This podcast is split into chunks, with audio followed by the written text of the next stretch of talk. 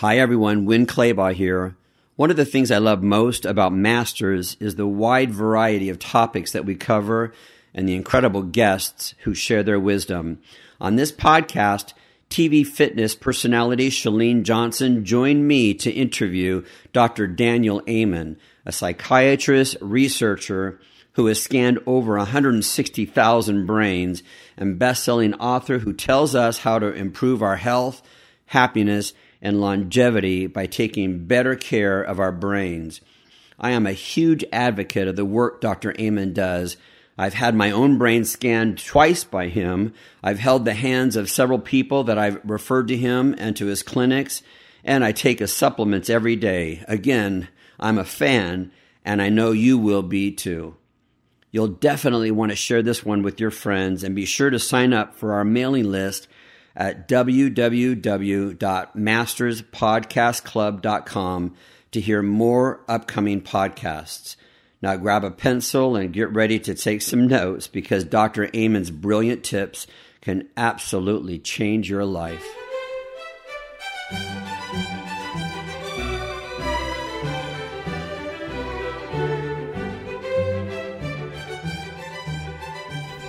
Hi, everybody. Winn Claybaugh here. Welcome to this issue of Masters.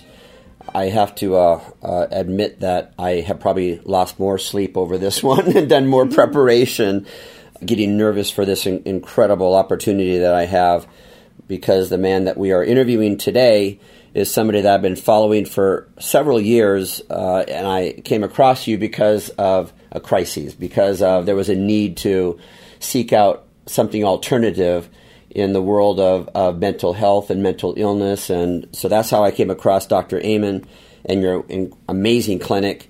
And I'm also sitting here with a very dear friend, Chalene Johnson, who's going to help me and probably carry the weight here today to interview Dr. Amen. Um, so if I trip up a little bit, I'm just a little uh, starstruck, and you're okay with that, right? That's awesome. Bless you. Thank Okay. you. So a, a little bit about Chalene and then and then about Dr. Amen. Chalene is an entrepreneur, a business expert, TV fitness personality, lifestyle coach, motivational speaker, podcast author. You can't keep a job. I mean, how many do I you know. have? It's I need to slow down. Jeez, this is amazing. A mother of two, relatable and genuine approach to health, fitness, family, and lifestyle, along with your amazing husband, Brett. You are the founders of Smart Life Movement. Huffington Post recognized Chalene as one of the top 50 female entrepreneurs to watch in 2017. I mean, it just goes on and on. That you sold over 10 million DVDs and currently holds the Guinness Book of World Records for most fitness videos. So, hmm. congratulations. Well, thanks. And you're not a stranger to, to Masters. We had the opportunity to interview you before, which was a, a huge, big hit. Long time ago, that's when we met. Really, the first It time was. in person. Yeah. So thanks, Chalene, for agreeing to do this today. Well, I love you, so I'm happy to be here. And, and there's a reason why you're here. Yes. Because you have a story with, with Dr. Amen as well, Yeah. Sure do. which It's it's interesting when you go through my bio. It's like, oh, well, well, isn't that just a lot of unfocused? You know, I mean, there's so many different things I've done. So there's ways you can benefit from the brain that you have. But yeah, it's really come full circle. Let me tell you how I came across Dr. Amen. Again, doing my research, and TED Talk is always a, a go to place for me, and, and that's how I came across your TED Talk, which was several years ago. And I can't tell you how many people I've shared that with. And so when the opportunity came up to, to meet you a couple of weeks ago, you hosted us here for a lunch at your office, which was um, amazing. And then I, I asked Dr. Amen if he'd be willing to do this, and you immediately just said yes, which then just floored me. you know, you always have that perception or that, well, people that are that famous or that busy or Yeah. that significant are going to say no. Yeah. But Why- when you're so passionate about your message, I think that's why you just want to reach more people. And this is an audience that I know is going to hugely benefit from the message that Dr. Amen delivers today. So, just a little bit about Dr. Amen. Well, a lot about Dr. Amen. He believes that brain health is central to all health and success. When your brain works right, he says, you work right. And when your brain is troubled, you are much more likely to have trouble in your life. His work is dedicated to helping people have better brains and better lives. ShareCare named him the web's number one most influential expert and advocate on mental health. and the Washington Post called him the most popular psychiatrist in America. wow. Dr. Amen is a physician, double board certified psychiatrist, award winning researcher, and 10 time New York Times best selling author. You have a children's book out, which I want to talk about, right? I do.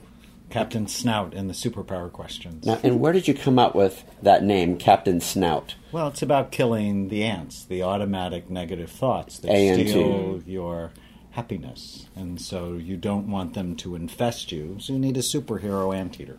I love it. Well, with a six year old daughter, that's going to come in uh, very handy. Dr. Amen is the founder of Amen Clinics in Costa Mesa, Walnut Creek, Los Angeles, Bellevue, Washington, Washington, D.C., Atlanta, Chicago, and New York. Amen Clinics has the world's largest database of functional brain scans relating to behavior, totaling more than 140,000 scans on patients from 120 countries. I mean, this just, just goes on and on. I think our audience is going to love this because, you know, after all, this the entertainment industry, the beauty industry, it's kind of all the same thing. That you've been in a couple of movies uh, after the last round, The Crash, and you were actually a, a consultant for Will Smith's movie called Concussion. So you've been on Dr. Phil, The Doctors, Dr. Oz show. Uh, your work has been featured in Newsweek, Time, Huffington Post, ABC World News 2020, the BBC, London Telegraph, Parade Magazine, New York Times, New York Times Magazine, Washington Post. I mean, there's some pretty significant stuff here. The one my daughter hates, the New York Times style magazine, listed me as a fashion icon. You, you are, because That's on funny. my public television specials, I wear black. Yes. Because it's just easy. Yeah. And she just rolled her eyes. She's like, how can you be a fashion icon? I love it. don't daughters just roll their eyes anyway at their dads? So she certainly does. yeah, I've already got that at six years old with Oh, my yeah, daughter. you're in So trou- you are in trouble. Thank you. I, I'll, I'll take that on. Mm-hmm. Um, so I, I want to start with with uh, Chalene. There Mm-hmm. there was a reason why, and, and I want to know why did you think that you needed to have your brain scanned? Well, I did an interview with Dr. Amen because I had been joking for many years about the fact that I had adult ADD, which I didn't know was a real thing.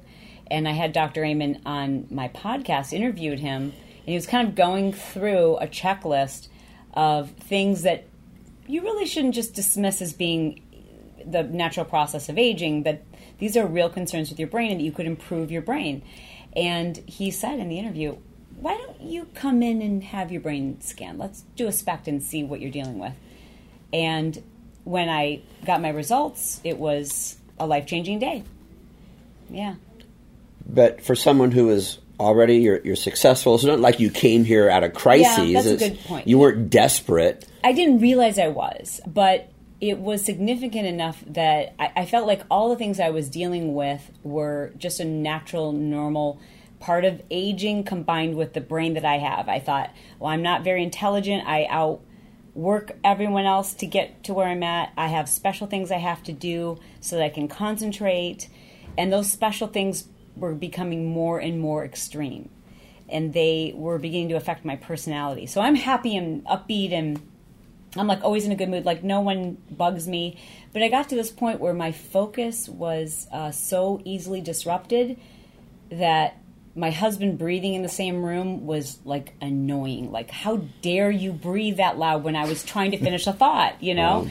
So I started, we have a very big house, three stories, I think like 18 rooms, and I found a little teeny tiny closet beneath the stairs. It wasn't even a closet, it was like a storage space that I had soundproofed.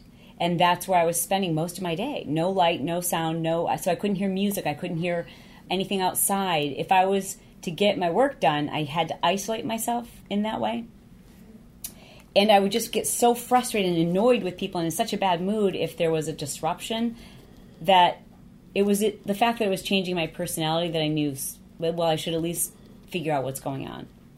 And that's classic for people who have ADD, that hmm. they can't focus, that things bother them, they get easily distracted, and then they get irritated. And the other important part of your story was you have a family history of Alzheimer's mm-hmm. yes. disease. And so if you take that combination, you should be concerned, Yeah.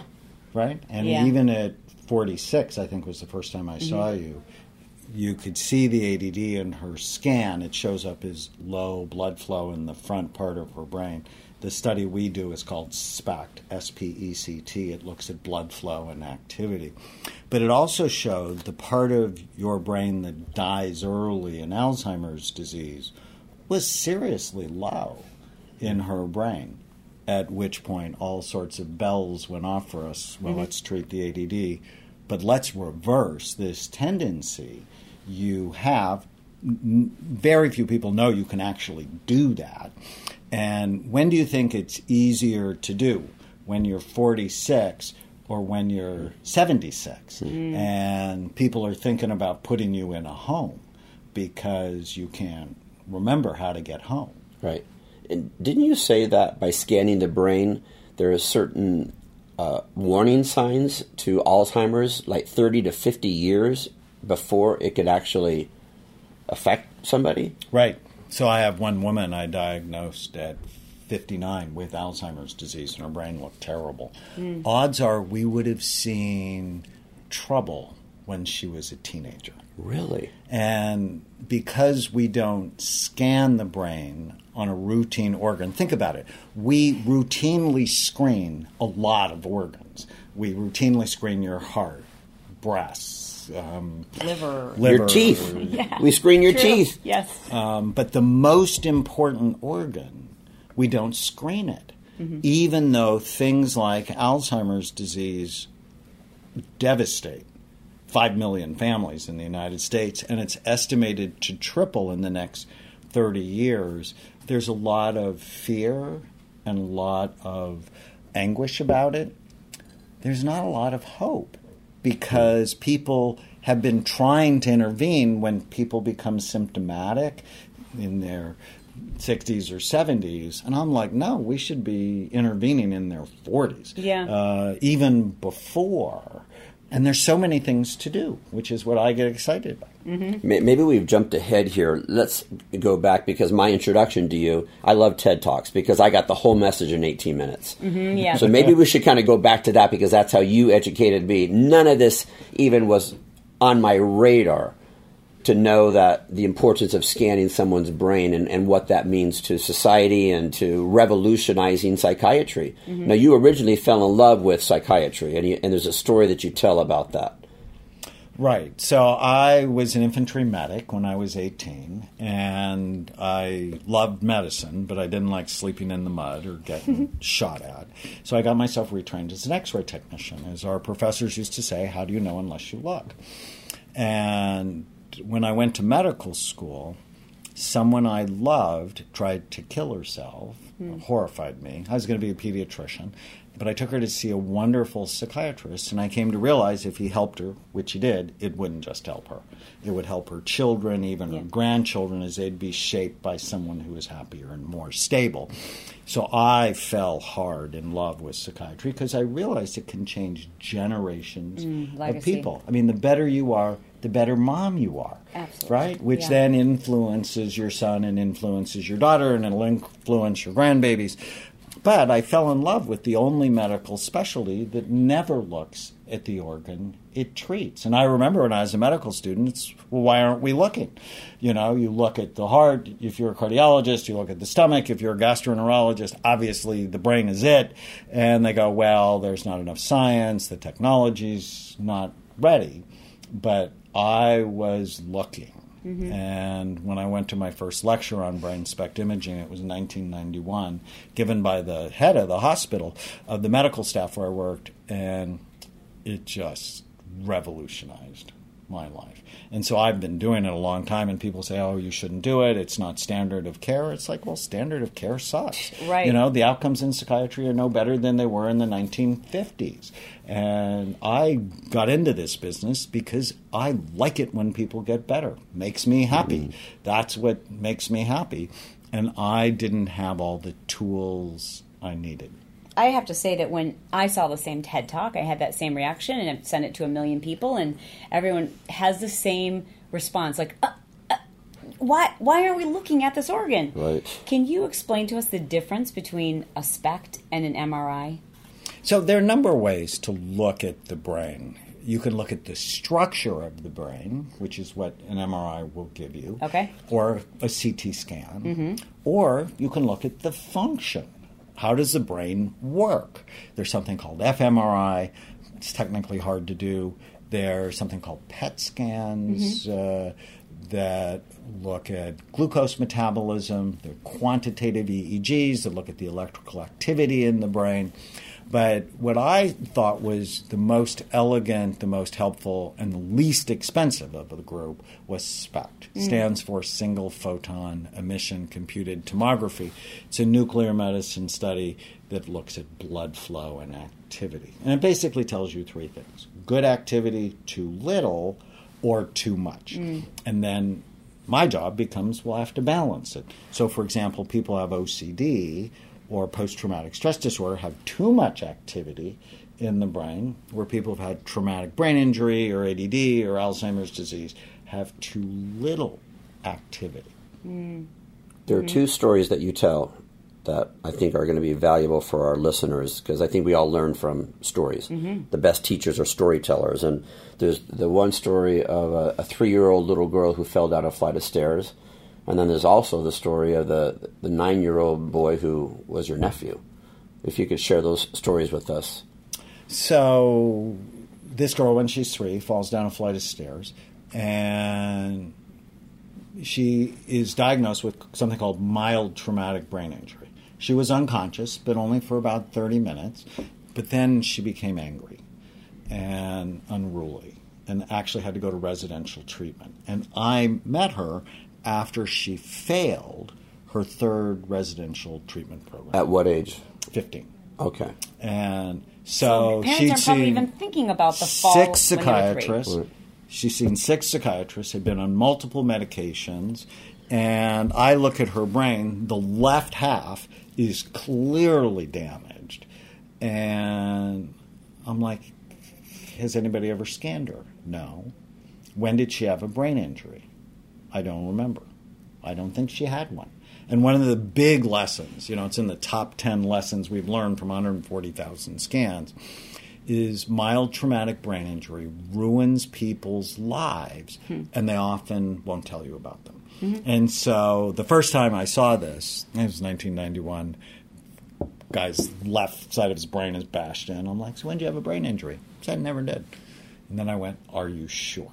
Have you ever fallen out of a tree, off a fence, dove into a shallow pool? Did you play sports? Have you been in a car accident? And as I went to like the seventh example, he said I was seven years old and I fell out of a second story window. Do you think that counts? Wow. And I'm like, I have so many stories mm-hmm. like that. And so as I start doing this with mom, she's like, oh my God. When she was three, she fell down a flight of stairs and was unconscious. That's a big deal. Mm-hmm. Your brain is soft, about the consistency of soft butter, tofu, custard, somewhere between egg whites and jello. And your skull is really hard. And if you look inside a skull, it has multiple sharp bony ridges. We need to so protect the brain. But if we would have rehabilitated her brain, somebody would have done a SPECT scan on her. We go, oh, big damage. Let's rehabilitate her. Hyperbaric oxygen, supplements, make sure her diet's right. There are other things we do too. We could have decreased the symptoms she had. And, you know, when I first started doing scans, um, I got no end of grief from my colleagues. Um, you I hear you do still it. get grief, though. I still get grief. Um, a lot less Okay. since Discover magazine listed our research as one of the top 100 stories in science. That- that kinda- that kinda quiets people a little bit, huh? So that that was really helpful. But when you do something that's different than your colleagues, they shun you. And so I learned what hell was. So theologically, some people talk about hell being separation from God. So not a burning lake, but separation from God or separation from your tribe. And if you get separated from your tribe, I mean, your life's at stake. And so in 1993, two years after I was scanning people, I hadn't made five cents on it. I didn't own the imaging equipment. I was sending people to other places. I just loved it, but I started hearing words like, oh, he's a charlatan. Oh, he's a quack. He's doing something outside the standard of care where they can take your medical license. In fact, I got investigated by the hmm. medical board for a year. And I was very anxious and upset because I knew what I was doing was right. I mean, what's really the argument against more information? but I was upset about it. I was anxious. I was having trouble sleeping. I'm like, why are you in this? And then everything changed. April 1995. I got a call at 10:30 at night from my sister-in-law Sherry, who told me my nine-year-old nephew Andrew who's also my godson. So he and I had this very special relationship. That he attacked a little girl on the baseball field that day mm. for no particular reason, out of the blue. And I hear that. So here I've already scanned hundreds of violent teenagers, yeah. and I'm horrified. And I'm like, well, what else is going on with him? And she said, Danny, he's different. He's mean. He doesn't smile anymore. And I went into his room today and found two pictures that he had drawn. One of them, he was hanging from a tree. Mm. The other picture, he was shooting other children. In retrospect, he's Columbine or Sandy Hook or Parkland, Florida, waiting to happen. And so I said I want to see him the next day, and he came. They lived eight hours from where I was, and and I look at him, and you know how to explain it. He's just someone I love, mm-hmm. and I'm horrified for him. And I said, "Buddy, what's going on?" And he said, "Uncle Danny, I don't know. I'm mad all the time." Mm. And I said, "Is anybody hurting you?" He said, "No." He said, "Is anybody teasing you?" He said, "No." He said, "Is anybody touching you in places they shouldn't be touching you?" He said, "No." He said, "I don't know." And my first thought was I had to scan it, mm. right? I mean, nine year olds don't attack people. My next thought is you want to scan everybody. Yeah. and, you know, with the criticism in my head, I start doing this. You know, maybe it's a psychological problem. He's the second son in a Lebanese family. I'm the second son in a Lebanese family, and it gives you all sorts of issues. um, and then finally, the left side of my brain said, Stop it. Scan him if it's normal, then you can play the psychology game with him. And I held his hand while he held his teddy bear to get scanned. Mm. And when it came up on the computer screen, my colleague, my mentor, I looked at him and I said, What's that? He was missing his left temporal lobe. So it's a significant part of your brain. He didn't have one. And it turned out he had a cyst the size of a golf ball occupying that part of his brain, which had shoved his temporal lobe up into his brain. Wow. And I called his pediatrician. So I was anxious for him, but I was also glad really? we had a reason why he yeah. was, because by then I'd already correlated left temporal lobe problems with aggression. We've seen 53 cysts since then. And I called his pediatrician and I said, "You find someone to take this out." Mm-mm. And his pediatrician called me back a week later and said he talked to three neurologists, and all the neurologists said they didn't think the cyst was relevant, um, that it wasn't related to his behavior, and they wouldn't recommend draining it until he had real symptoms. So that's the phrase that came back to me. And poor Dr. Hall, because he could probably still remember me screaming at him. I have a homicidal, suicidal child. What do you think are real symptoms? Because many years ago, neurology and psychiatry got divorced. Mm. And even though psychiatry, in many ways, was started by a neurologist, Sigmund Freud, you know, psychiatrists don't think about the brain as much as they should. No. And but I wasn't going to tolerate that. You know, real symptoms. Um, no. So I called UCLA, uh, and I talked to the pediatric neurosurgeon. His name is Jorge Lazareff, and you might know him. He's the neurosurgeon that separated the Guatemalan twins who were oh, connected Oh, yeah. at the head. For sure. Well, he was famous to me before then. Is when I told him about Andrew, he said, whenever these cysts are symptomatic, we drain them. He's obviously symptomatic. And after surgery, I got two calls. One from his mother, Sherry, who said the surgery went really well. And when Andrew woke up, he smiled at me. She said, Danny, he hadn't smiled in a year. So- but the next call was from Dr. Lazareff, who said, "Oh my God, Dr. Amen, the cyst had was so aggressive. They didn't see how aggressive it was on the MRI. The cyst was so aggressive that it actually thinned the bone over his left temporal lobe. So his temporal bone was now eggshell thin." And he said if he would have been hit in the head with a basketball, he would have died instantly. Wow. Either way, he'd have been dead in six months. That was the moment. Hmm. Where I didn't care if you criticized me. Hmm. That if you didn't look at the brains of your complex patients, shame on you. It's not science, it's not medicine, it's stupidity. And the war began in earnest when I lost my anxiety. And so, what would have happened to Andrew? So, I mean, it would have been dead in six months. This is somebody I love. Um, How so- old is so Daniel today? happened?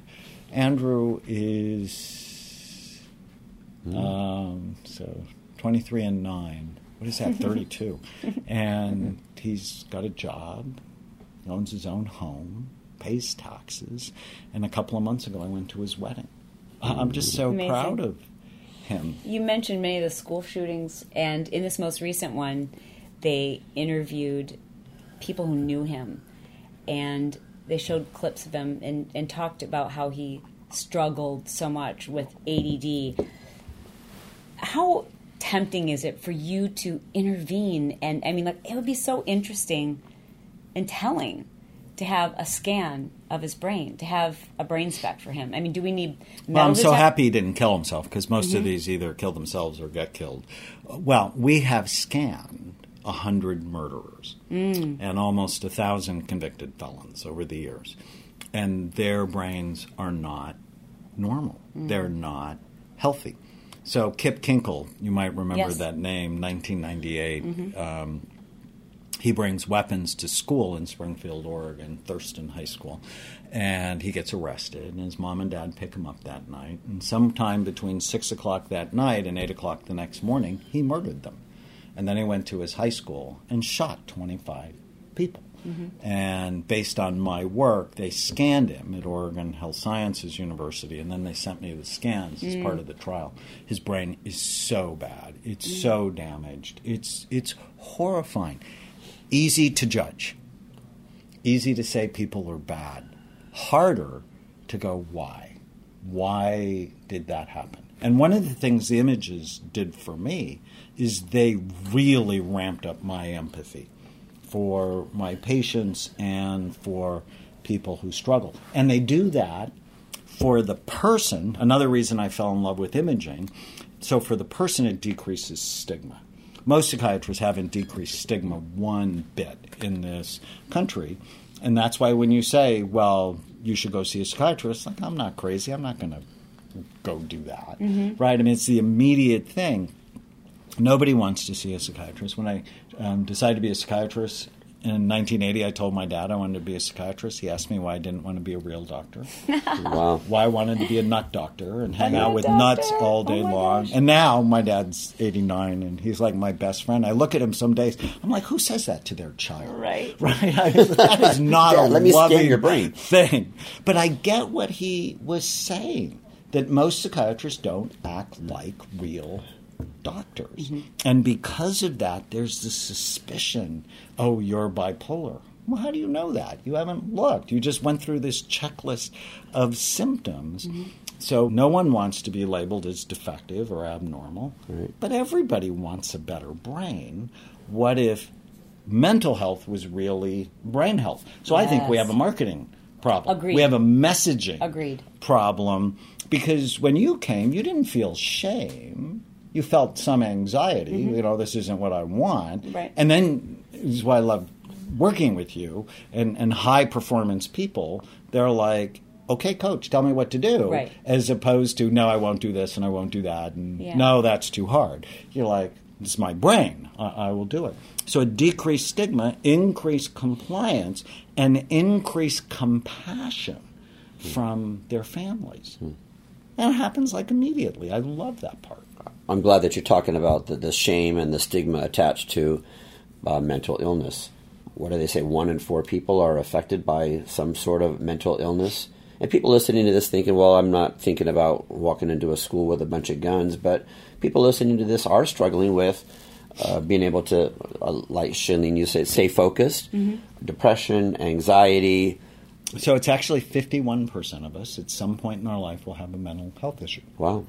According to the U.S. government, anxiety disorders are the most common, followed by depression, followed by ADD or ADHD, and then addictions. Mm-hmm. It's more normal to have a problem mm-hmm. than not to have a problem. I tell my patients normal is a setting on a dryer, or it's a city in Illinois. I actually got to do a lecture in Normal, Illinois, which was super fun. That's awesome. Got to I meet- actually I have a school in Normal, Illinois. I really do, great. a Paul Mitchell school. Did you ever watch uh, Designing Women? Yes, of course. Remember, well, there was that line. She was like, you know, in the South, we don't ask if there's crazy people in your family. We ask which side of the family are they on. Both. Right. So that's normal. And when you normalize it for people, it decreases the shame Mm-hmm. about getting help. It's the smart person mm. who gets help. I mean, if your business is falling apart, you don't deny that your business is falling apart. Otherwise, you'll go bankrupt. If your marriage is falling apart, you don't deny that. Otherwise, you end up divorced. If your moods and emotions are falling apart, get help. right. But 23% of women between the ages of 20 and 60 are on antidepressant medication. Isn't that insane? Dr. Oz uh, and Dr. Drew Pinsky and I, we did a whole Oz show on that. Yeah. And there's so many other things you can do besides taking medicine. And I'm a huge fan of Food can medicine. fix it. It's like, let's do non toxic things first. Hmm. I want to get into some of the solutions here because people don't have to scan their brain to start choosing to have a routine, a lifestyle that is going to have the positive effects, right? Mm-hmm. And I remember you said, or I read something that you're talking about how depression, I mean, we, we will scan teeth, but we don't scan the brain. And there's no shame in scanning your teeth. There's no shame in going to the dentist and say, I have a toothache, can you scan it and see what's going on?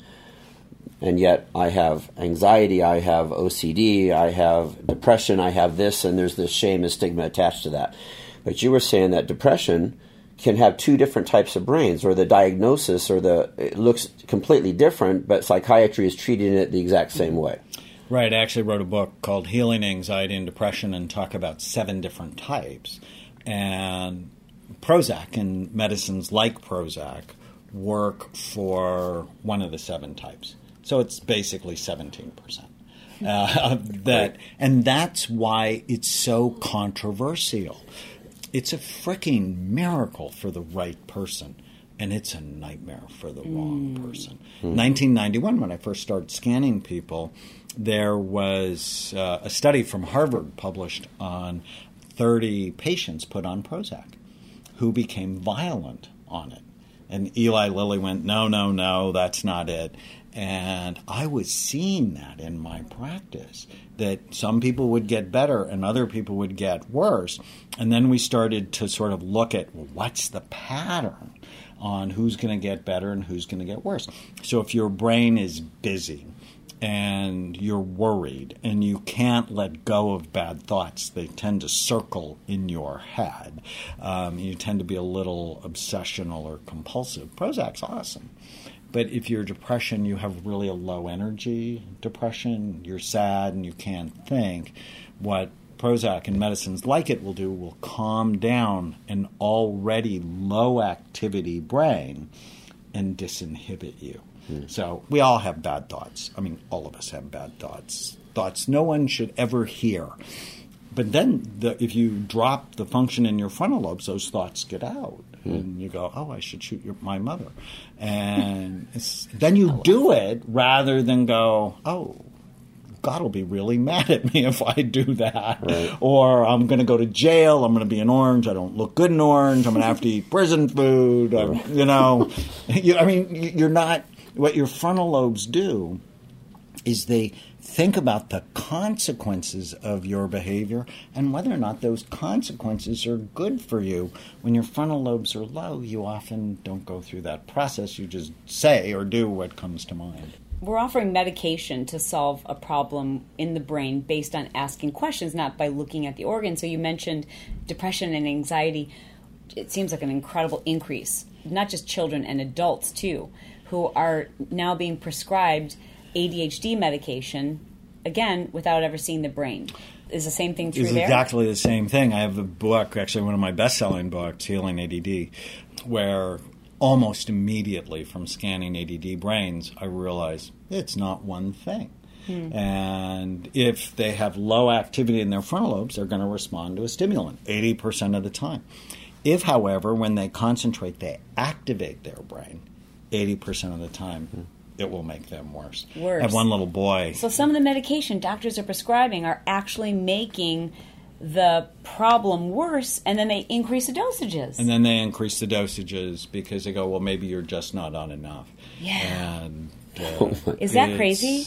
It, of course, it's crazy. Think about this. When people How do you not throw a criticize, temper tantrum? well, I do. when people criticize my work, I'm like, oh, well, let's see. In 2018, 99% of psychiatrists make diagnoses exactly like they did in 1840 when Lincoln was depressed. So Lincoln had, I was just in uh, Illinois giving a lecture, so the land of Lincoln. Um, many people know he suffered from serious bouts of depression. And in the winter of 1840, he went to his doctor, Anson Henry. He'd been suicidal. And oh, by the way, people don't know this. When Lincoln was 10 years old, he was kicked in the head by a horse and was unconscious all night long. Um, he went to see Dr. Henry. And how did Dr. Henry diagnose Lincoln with melancholia? He talked to him, he looked at him, he looked for symptom clusters diagnosed him with melancholia and then treated him. Isn't that exactly what happens in most psychiatrists' office today? And what other medical specialists act like that? Right. None of them. All of them want to get a look at the physiology, the structure of the organ they treat. And so it's like, I'm the crazy one? I don't think so. Hmm.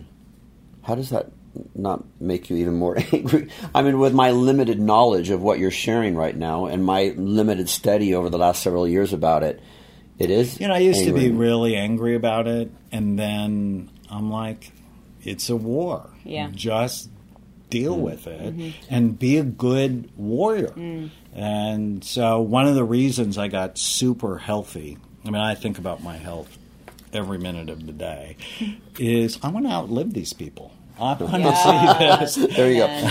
that's, that's the good revenge. Uh, you have a course called uh, Brain Thrive by 25, which I want to get into. But in that course, you, you say that the brain is not even fully developed until the age of 25.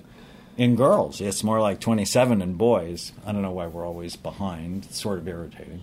Um, right, and we know this. I'm getting ready to publish a study on 70,000 scans. It's going to be the world's largest imaging study, and it's going to be how the brain ages. So, activity in the brain peaks 7, 8, 9. You can just see it beautifully. And then it begins to calm down because there's processes going on in the brain. One's called myelination, where nerve cells become wrapped with a white fatty substance called myelin, so then they're more efficient. And pruning, if you don't use certain areas of the brain, you lose them, right? Use it or lose it. And so these processes happen, and your brain begins to settle into your adult brain around your mid 20s. But yet, we allow teenagers to hit soccer balls with their head, to eat terrible food, to not sleep, to get addicted to video games and their digital gadgets, and we can do so much better. So think of it this way So when I was in medical school, we learned genetics was sort of static. You were born with your genes and your tendencies, and there wasn't much you could do about it. It's complete nonsense. Um, this whole field of genetics has grown up called epigenetics, mm-hmm. which means your habits turn on or off certain genes that make illness more or less likely in your babies and grandbabies. So my daughter Caitlin is pregnant with my fifth grandchild. Haven is coming June 11th, and or thereabouts. and what most people don't know is little girls. So when you were born, or your daughter was born, you were born with all of the eggs in your ovaries that you would ever have, mm. and so your habits and Caitlin's habits are turning on or off certain genes in Haven's ovaries, making illness more or less likely in Haven, but also in Haven's babies. Mm-hmm. Is, this is so is important that wow. we just need to be a heck of a lot more serious about our health than we are in this country. The statistic. We are I think we have to define serious. health differently. And coming from someone who's, you know, known as being a health and fitness expert, even for myself, I defined health until I started this journey here with you as um, exercising nearly every day and eating clean. That was health. I'm a very like if you ask me to fill out a chart, I'm a very healthy individual. And it wasn't until I started down this path to heal my brain that I realized I skipped all the other things because I thought exercising every day and eating clean canceled out anything else. And it was a little bit um, woo woo, you know, like, uh, do I re- meditation really? Who's got time for that? Certainly so, so what, what's the list that you skipped? Meditation? What else did you um, skip? Well, first of all, I had to redefine clean eating. I believed clean eating meant low calorie. You know, don't do desserts, don't do fried foods, but diet food's great because it's low in calorie. So I had to redefine that. Um, so Chalene and I work on this mnemonic that I have in my book, Bright in Memory Rescue, mm-hmm. Bright Minds. So if you want to keep your brain healthy or rescue it if it's headed for trouble, you have to prevent or treat the 11 major risk factors that are stealing your mind. Mm-hmm. And so diet and exercise critically important. Mm-hmm. But there's so much more to it. Mm-hmm. I mean, just for example, one of the eyes in Bright Minds is immunity and infections. Mm-hmm. If you look at the map of the United States and you see the highest incidence of schizophrenia, which is a severe psychiatric disorder where people lose touch with reality, and you overlay the map of the highest incidence of Lyme disease and infectious disease, they're identical. Mm. It's like, oh my goodness. I have this great story. This mother prays for me every day. Every morning I get a text uh, from Debbie and she'll go, How can I pray for you today? Mm. Because when her daughter was 16, they went on vacation to Yosemite and they were surrounded by six deer at their cabin and they thought it was a magical moment. But 10 days later, Adriana's hallucinating, aggressive, um, out of control. They hospitalize her at Kaiser. They put her on an antipsychotic. That one didn't work. The next one didn't work. The third one didn't work. She heard about our work. I think she saw me on TV. And she brought her to the clinic, and her brain scan wasn't right. And we went, she looks like she has an infection. Mm-hmm. And she mm-hmm. showed up positive for Lyme titers. So she had a Lyme infection from deer ticks, mm-hmm. very common. And neuro Lyme, or Lyme that affects your brain, very common. Very few people know about it. On an antibiotic, she got her life back. Mm. And two years ago, she graduated from Pepperdine. She spent her last year overseas. She's beautiful. If you don't look, you don't know. I mean, right. and it's like, how do you know unless you look? I think I've said that.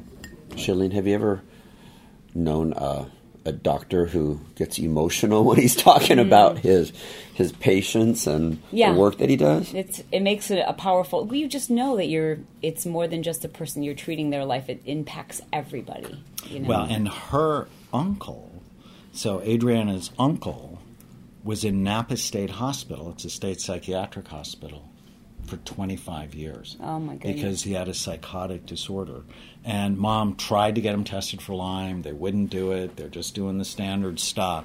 When she finally got the court to get him out of there, he tested positive for Lyme. And he's at being able to stay out of the hospital. The impact to our society, if what I say is right, and I'm 100% convinced it is, the impact on our society, I mean, it could cause a revolution in health that we desperately need Yes. because 75% of our healthcare dollars are spent on chronic preventable illnesses. And if we don't make better choices, which is a brain function, then we're never going to get to our potential. You said that 75% of mental health issues occur within the brain of people under the age of 25, and that suicide is the third largest Cause of death. Cause of death. It's now second. second Yeah, bummer. for teenagers. For teenagers, yeah. Wow. And our course, so Brain Thrive by 25, I developed it with uh, my partner 12 years ago. And it's actually my son in law who's got a doctorate in education from USC. And my daughter, my third child, was in ninth grade, and she wants to go to the Fashion Institute, uh, which she did and graduated from. And she's like, Dad, I'm having trouble with factoring. And then quadratic equations. And I'm like, when's the last time I did a quadratic equation? I'm a doctor and a researcher. I couldn't think of it. I'm like, why don't they teach kids practical things, like how to take care of their brain? Right, And so right. we created Brain Thrive by 25, and it's around the world. And we're so excited. And we had an outside group study it in 16 schools. Decreases drug, alcohol, and tobacco use, decreases depression, and improves self esteem. Hmm. Take care of your brain. That's the first thing you want to do if you want to feel better. I've had a small group within my organization go through the course, and which is another reason why I was up late last night mm-hmm. was because they were all sending me. I said, "I'm with Dr. Amen and Chalene Yeah. tomorrow. Send me what what you learned. Send me the results." And it was just, huh. Well, Now think- I'm emotional just thinking about what they shared with me. It was incredible. I can't wait to. Well, I'm I so have excited. sixteen thousand students in my organization. I can't wait to spread this through them. yeah. Well, um, we love that because anyone that's around things that potentially toxic, mm. um, I mean, you just want to be super careful. Mm-hmm. It mm-hmm. doesn't mean they won't do it. Like mm-hmm. firefighters' brains. Every firefighter's brains I've ever seen, there has some toxicity to it Right. because of the carbon monoxide and not to mention the emotional trauma. It doesn't mean we're not going to have firefighters. Of course we are. But it means we're going to teach them to take care of their Yes. brains. Yes. And so ventilation becomes really important and being serious. There's this great app. I probably told you about it. Think Dirty. Think Dirty, yeah. I love It's this app. What is it? It's called Dirty. Think Dirty. It's not what you think, Winn. Okay. it's not what you think. But it allows you to scan your personal products so that it'll tell you actually on a scale of 1 to 10 how quickly is that product hurting you. Wow. And so when I scanned my own bathroom, it was terrible. Yeah, I pretty much have to throw everything out. Wow. And that you just want to know mm-hmm. things like phthalates and parabens disrupt hormones. And that's why we have thyroid issues. And mm-hmm. that's why we have testosterone issues. Mm-hmm. And so the N in Bright Minds is neurohormone deficiencies. And you should check your hormones on a regular basis and decrease the toxins. The T in Bright Minds is toxins. Such an important issue. So, Chalene, you had a before and after on your brain, and what was the span of time between the before Exactly and two years. Uh, I was supposed to have a one year follow up, um, but I intentionally kept putting it off because I didn't feel that much different. So I was afraid to come in and find out that the changes I'd made to my habits hadn't made that big of a difference. And that I knew that if I didn't see significant changes, I would go back. Because I didn't like forcing myself to sleep. I like staying up late. I like waking up early. I like being a type A. I like go go go go go.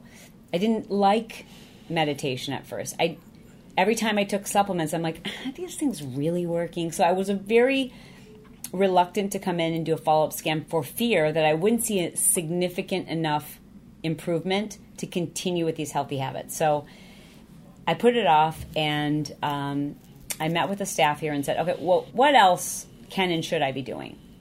And I'm going to schedule it a year from now. And what I get is what I get.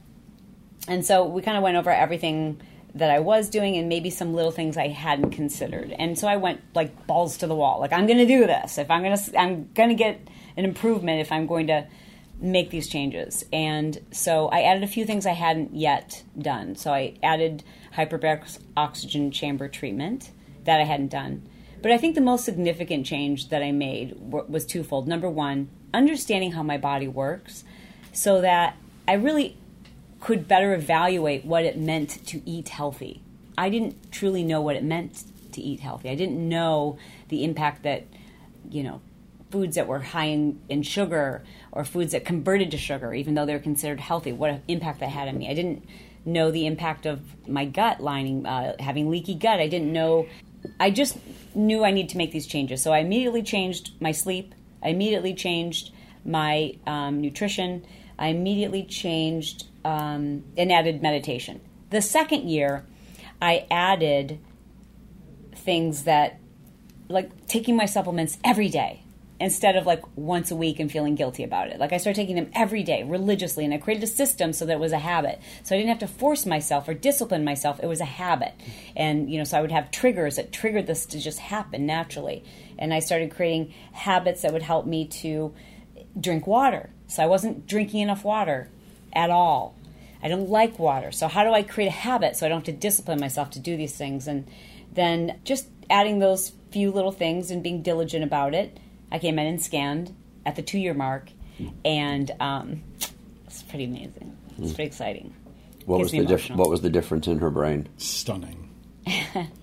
it was beautiful. I mean, it was normal. It's full, even, symmetrical. You know, I put her scan up, and I'm like, "This is a normal scan." from someone who is headed to Alzheimer's disease. Wow. Now, it doesn't mean she can go back to the bad habits, right? You have a vulnerable brain. Mm-hmm. But if you do the right things, you can keep it very healthy mm-hmm. for very long. Yeah. And that isn't that what we all really want. People go, "Oh, I don't want to deprive myself of this or that." It's like that's the wrong mindset. By doing the wrong things, you're going to deprive yourself right. of joy Ironically, happiness. my husband played football, so he played uh, in college. He was quarterback at UCLA and Michigan State. Spent some time in the CFL, NFL, and when we got our scans back, if you were just looking at our so scans, Brett went in as well. Yes. Okay. If you were looking at our scans, you would assume I was a football player because there's really? big, giant holes, you know, from concussions. So I, I think that you forget some of the damage you've done to your brain. Like, so for me, it was riding motorcycles, uh, water skiing, probably a car accident. I had a TV drop on my head once. Like, so there's, it's who knows which. And I remember when, in one of our talks, I, I like to go through our Bright Minds risk factors and go, so what are you doing for this and that and this and that? And the H is head trauma. And I'm like, so what are you doing now to protect your head? And mm-hmm. she said, well, I used to do high risk things. Mm-hmm and I'm much more thoughtful. Oh, yeah. About doing that. And that is an act of love.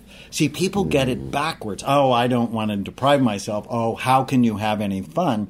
It's like, well, who has more fun? Mm-hmm. The person with the good brain or the person with the bad brain? Right. And I know. think the one piece that was most um, motivating for me is you know people you'll often hear, and I say this to people I'm trying to help them get healthy: is you, you need to do it for you. But sometimes that's not very motivating. Like, because you'll sacrifice for yourself, right? But so when I saw that scan and, and knew what that meant in terms of how my children would have to care for me, it wasn't about me anymore. It wasn't about me mm. skipping sleep to get ahead. It was about my children became my why. Like, I don't want them to have to care for me. And I, the one thing that was upsetting, but also encouraging because then I knew was when you looked at my scan, you said that the the surface area looked like someone who had either done a lot of radiation or chronic drug use or chronic sleep deprivation. Wait a minute. All the those three Wait, those three were in the same category? Chronic well, sleep just, deprivation and oh, chronic drug use? Yeah, unfortunately. That wow. they're really bad for you And Well, I when knew about the sleep- drugs, but the chronic sleep could fall into the same category as that. when you sleep, your brain cleans and washes Wow. itself. And so if you're not sleeping, trash builds up and it'll begin to take on a toxic look in your brain. Talk to us about social media. It's addictive. It's developed to be addictive. There's actually a book, and I like the book. It's called Hooked. It's how you can make addictive products, and it comes from the Silicon hmm, Valley. yeah. And the problem is, the more time you spend on it, the more depressed you get. Plus, Microsoft did a study. It's 2015. So the more time you spend, the more depressed you get. the more and the more isolated you get because you're interacting with a device rather than another person. Right. And loneliness is a major risk factor for Alzheimer's disease. Wow. Loneliness is also associated with inflammation, and that's associated with depression and dementia. And and All tied to the so better system. to turn it off. And I mean, you have to use it a little bit because that's the society we're in. Right. But less is better. So Microsoft did a study, and in 2015, they said the human attention span was now eight seconds. Oh my gosh. A goldfish is nine seconds. Great. This is evolution going the wrong way. Shorter and shorter. Shorter and shorter, which is why on social media you have to be more crazy, mm-hmm. more out there in order to get attention. And you see that. I have to say this: we're running a, an ad campaign, a social media ad campaign, and I was just talking to Snapchat. It's on Snapchat, and they were like, "You've got great statistics. The average viewer is watching your video up to seven seconds." and you're thinking, I'm like, "Wow, that's that- all I that's captured like- was. That's amazing. You can keep people's attention for seven seconds. Isn't shocking? Jeez. That's where we're at. when I was reading through your material and the course and everything, I try to create, and I don't know how accurate I was, the to do list and the avoid list. Mm. So, can I just ask you about some of these things? Oh, you bet. Okay, so because again, you don't have to have your brain scanned to understand what's going on to No. then No, implement and this we have information, a implement free this assessment stuff. people can take. You know, a long time ago, I realized not everybody's getting a scan.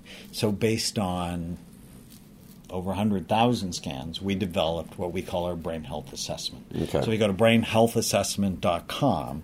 You'll know which of the 16 brain types you have, because not everybody's the same. And you'll also get a graph on your health habits, on your brain health habits. Okay, so for the to do list, because you're talking about keeping the brain active, keeping the brain.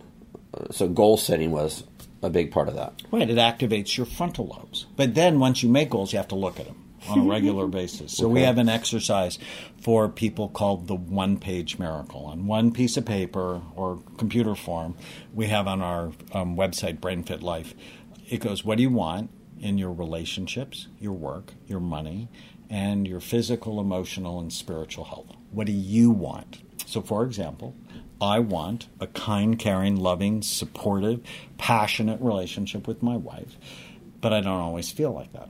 I always want it, but I don't always feel like that. Mm-hmm. So when I'm feeling like, oh, I should say something rude to her, I'm like, is that going to get you what you want? Mm-hmm. And so knowing what you want helps to direct your behavior. It also strengthens the front part of your brain.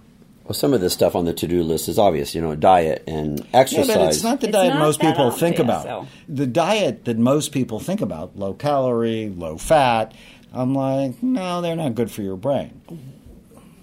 Tana, my wife, has six cookbooks, and they're all gluten free, dairy free, corn, soy free, sugar free.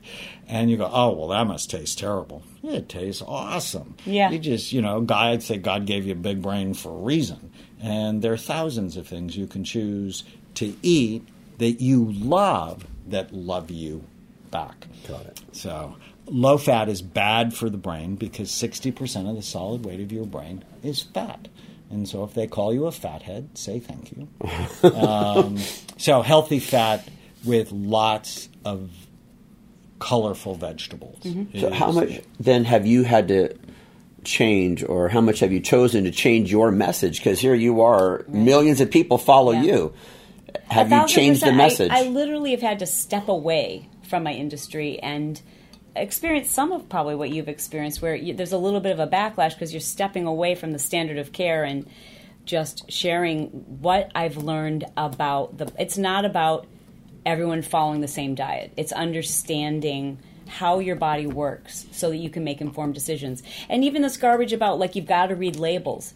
BS. Labels are intended to convince you that you're eating something healthy. So when we're placing as parents our trust in marketing that has an ulterior motive, you've you've already lost control of the health of your child. Example, yesterday I was at a very healthy market, the kind like my dad would say you California hippies shop at. And I picked up a bottle, a glass bottle of water, and it was lemon, ginger, cayenne pepper water. And it says all organic, all natural, all healthy. I flip it over, it has 28 grams of sugar for half the bottle. It's 15 ounces. So you're going to consume basically 60 ounces of sugar. And what is being marketed to you is all organic, all natural, uh, improves digestion. Uh, and you think as a parent, well, should I give my child the soda, the Slurpee, or this healthy, all natural water? Hmm. Well, you, But you, you read don't the know. label. See, I, see, I Yeah. would push back on that a Well, little bit. I guess to That say that we can't trust to- the to- marketing of it. You hmm. cannot trust it when it says healthy. That often means early death. but you need to really understand the sugars and you need to understand well what are those ingredients and if your grandmother wouldn't recognize them as Mm-hmm. food you mm-hmm. probably shouldn't eat them i just adopted my two nieces it's it's a terrible wonderful story. Mm. parents got their kids taken away and they ended up in foster care which was horrifying. And we wrapped services around the mom and brought them down here. And the first time i took them to the store i said good news and bad news. I'm only going to buy you things that you love that love you back. So i'm going to teach you how to read the labels and we're not getting crap and the first day was so hard for them but now they proselytize. I'm so proud of them. You know, one went to school and saw a friend eating, I don't know, hot Cheetos, and she said, "You know, you could be making better choices." Yeah. and and that's the Empower message repeatedly. Yes. It's love things that love you back. Mm-hmm. I mean, I don't know if you've ever been in a bad relationship. I've certainly been in a bad relationship. I'm not doing that anymore. Yeah. And I'm damn sure not going to do it with food. Yeah. Yeah. So food is tricky. I think that we have to understand how our bodies work and how our brains work, how our everything about our immune system is affected by our digestive system and our digestive tract is, you know, that this brain gut connection is so powerful. Um, huge. and so for me it really meant just refusing to take on any projects that I don't believe are really helping people to live longer. So maybe the choices people are making when it comes to the food that they eat was good for looking good in the bikini, but Right. not necessarily good for the brain. or their body image and you know e- even i've learned so much about exercise since starting this journey that exercising every day with the greatest intensity and never listening to my body ignoring my body but just going harder harder harder because i want better results so i need to work out harder was to ignore what my body needs and the rest that it requires hmm. and will burn out your adrenal glands. Exactly, and my hormones Your and- hormones, which clearly affect your brain. You know, I think of hmm. them as miracle grow. And I have a book I wrote, Change Your Brain, Change Your Body, where I talk about, you know, why people are struggling with their weight is they're not all the same, like depression. Mm-hmm. They're impulsive overeaters who often have ADD. They're compulsive overeaters. They're sad and anxious overeaters. You need to know why and then target your diet and your supplements mm-hmm. to your mm-hmm. type.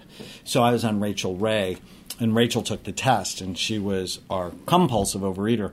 And anybody who's that, who goes on the Atkins diet, they become mean. They lose weight, but they also get divorced. She said, I was so awful. Mm. I wondered why my husband didn't leave me.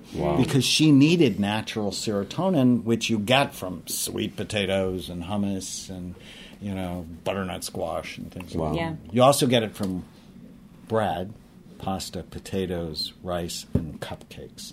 which is why people have such trouble giving up those things, Right. Because they actually work as an antidepressant.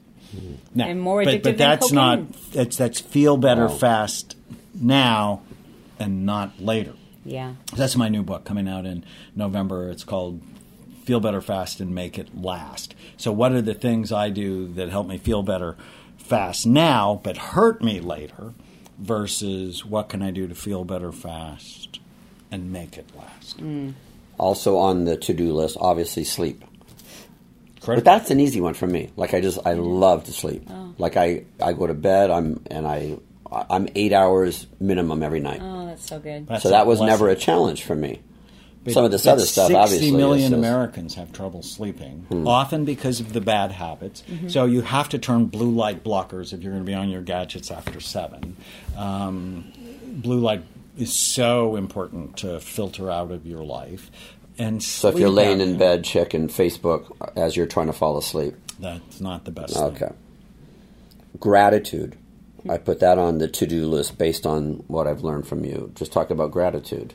Well, so two things to do. Three things you're grateful for every day, or write down what went well today. It just directs your mind in a positive way. And we've actually scanned people before and after, thinking about things they're grateful for versus things they're fearful of. The brain changes in a very bad way when you're thinking about fear. It's really interesting. Changes over time or changes instantly? Immediately. You're- really? immediately. But the one habit I want your listeners to do, and I do this every morning, and it helps me so much. It's actually on the top of my to do list, is when your feet hit the floor in the morning, say to yourself, Today is going to be a great day. Because then your brain will find why it's going to be a great day. Notice I put the. See, I'd written that down. That was the last thing I was going to ask Oh. you. That's okay. I, I can come up with another ending here. also on the to-do list, uh, volunteerism. Yeah, which is connecting yourself. Brand new study just out. I love this study.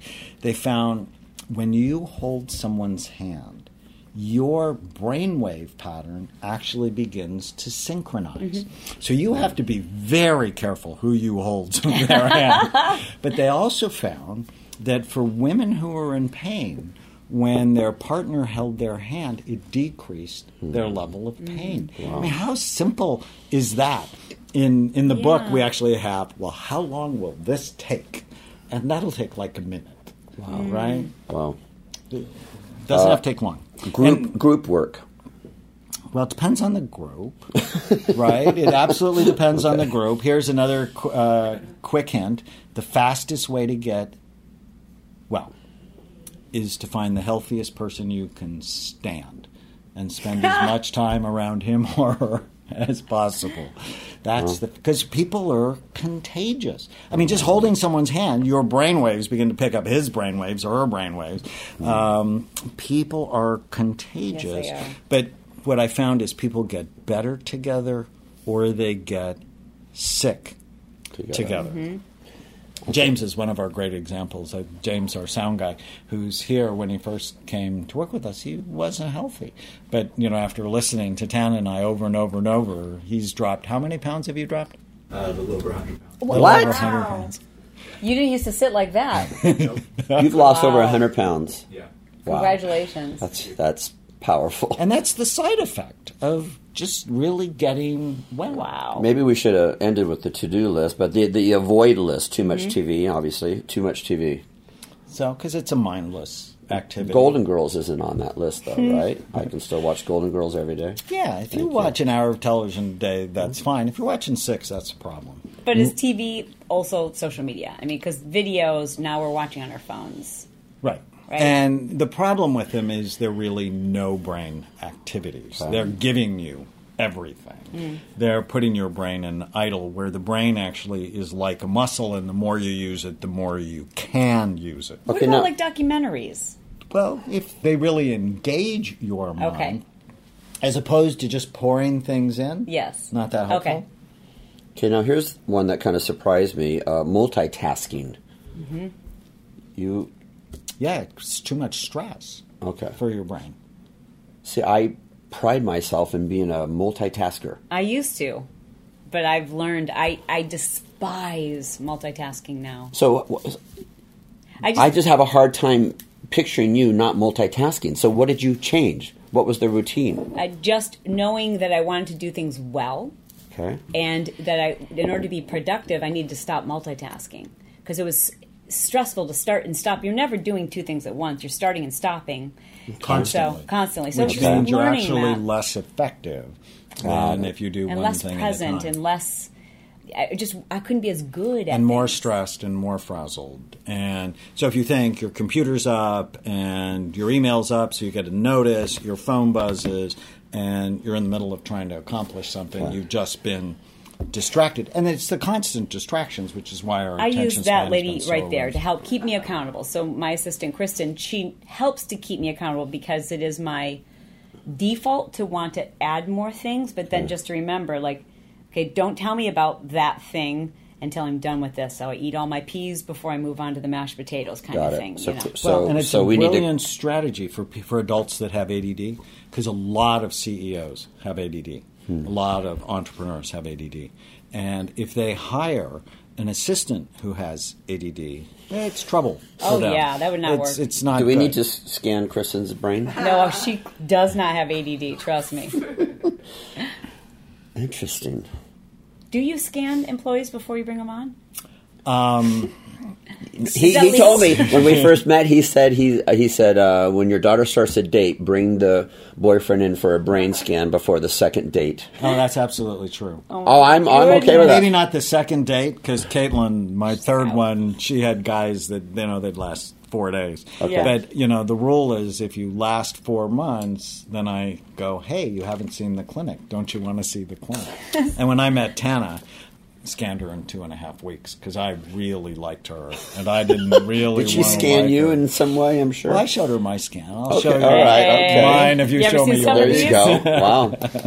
You know, it's decisions that we made, and, and I, but we had made a decision that we're not going to let our daughter play soccer. We're not going to let her play any kind of a sport where there is a risk of Head getting injury. hit in the head with anything. You know, And, I know when you know I Lee's- started the NFL study, the what was it 2008? I had so many people laugh at me, threaten to sue me. You know, soccer coaches, and I'm like, brain is soft, skull is hard. Skull has sharp, bony ridges. Why would you ever do that? Hmm. Mm-hmm. And dancing is great, tennis is great, golf is great, table tennis is great. There's so many great sports. A lot of track is brain safe. Why would you hmm. put her at risk? It's just not smart. Um. violent video games. I mean, again, that's an obvious one too, but we should it talk about it. It decreases empathy. it decreases empathy for other people. You know, you, It's a common theme in all these shootings. It's a common thing. And there are a lot of people who play violent video games who never do anything bad. Sure. But if you take a vulnerable brain, and obviously Nikolas Cruz, the Parkland, Florida, Florida shooter, mm-hmm. had a mm-hmm. vulnerable brain, and then you pour toxins in it, violent videos, you're more likely to get a bad result. Well, I can't believe we have to start to wrap this up. There's a couple of things I really want to ask you about. Is uh, how to create a, a brain smart culture mm. at home and at work. What So I one did- simple thing to do at work is you just refuse to spend money on food that will hurt people. It's we're not buying sodas, uh, and if we have happy hour, we don't buy alcohol because that doesn't make you happy. It increases your risk of cancer. So, Right. um, so doing that, brain health education, like Brain Thrive by Twenty Five for the students, they will then begin to put a little bit of peer pressure on their fellow students, you know, is you could be making better choices. Hmm. So what my niece said. So education and if you just did that one thing, we're not going to spend money on food that will hurt hmm. our customers or our students or our employees, it begins to revolutionize a culture. Hmm. and at home, a culture at home. Well, and when you live, I mean, the most important thing you can do is live the message. right. Because if you don't live the message, you suck as a messenger. I mean, that's just really clear to me. And it's you live the message, and then people will want what you have, and then they'll listen. Um, because so many people are suffering, and you know, I, I'll close with this story. It's one of my favorite stories. When I told you about my dad, and he was difficult, and he's self-made, and chairman of the board of a four billion dollar company, and he was very hard, and he always said no. And um, when I decided to get really healthy, he's like, "Oh, great! You're a nut doctor, and now you're a health nut. What's with you and the nuts?" And so he wouldn't listen to me. I can't give up bread. I can't give up sweets. Leave me alone. I'm old. And when he was 85, he had mold in his house, and he developed a chronic cough, and then a heart arrhythmia, and then heart failure. Mm. And I've never once in my life seen my dad depressed, and mm. he's now depressed, mm. and he cries, and he's not going to work. And one day he looked at me and he said, Danny, I'm sick of being sick. Hmm. What do you want me to do? And I'm like, all of it. And he's so stubborn. He did all of it. and my siblings, I have six siblings, they're like, oh, you don't have to be as serious as him. Here, you can do this. They- I mean, they're like actively sabotaging hmm. him and just infuriating me. But he's so stubborn. He's like, you could be making better choices. you should listen to your brother. He's really smart. Hmm. Wow. And it, it's at that moment I became more elevated, which is always cool. But we started working out together, and it's literally three pounds. And then two weeks later, it's six. And then it's 12. No. And one Sunday not too long ago, we listed 2,100 pounds during our workout. He's strong. He's going to be 89. He lost 40 pounds. I mean, did, he drives to work every day. Drives. He has a house in the desert. He goes there every My week. My grandma's single. Is he He's not available? single, no. Okay. But uh, he's Trying, he's phenomenal, and and he's a warrior. Now, why is he a warrior? Because I was a warrior. Mm-hmm. See, if I hadn't lived it, I wouldn't have been the person, Mm-hmm, and he would have probably died, and that would have broken my heart.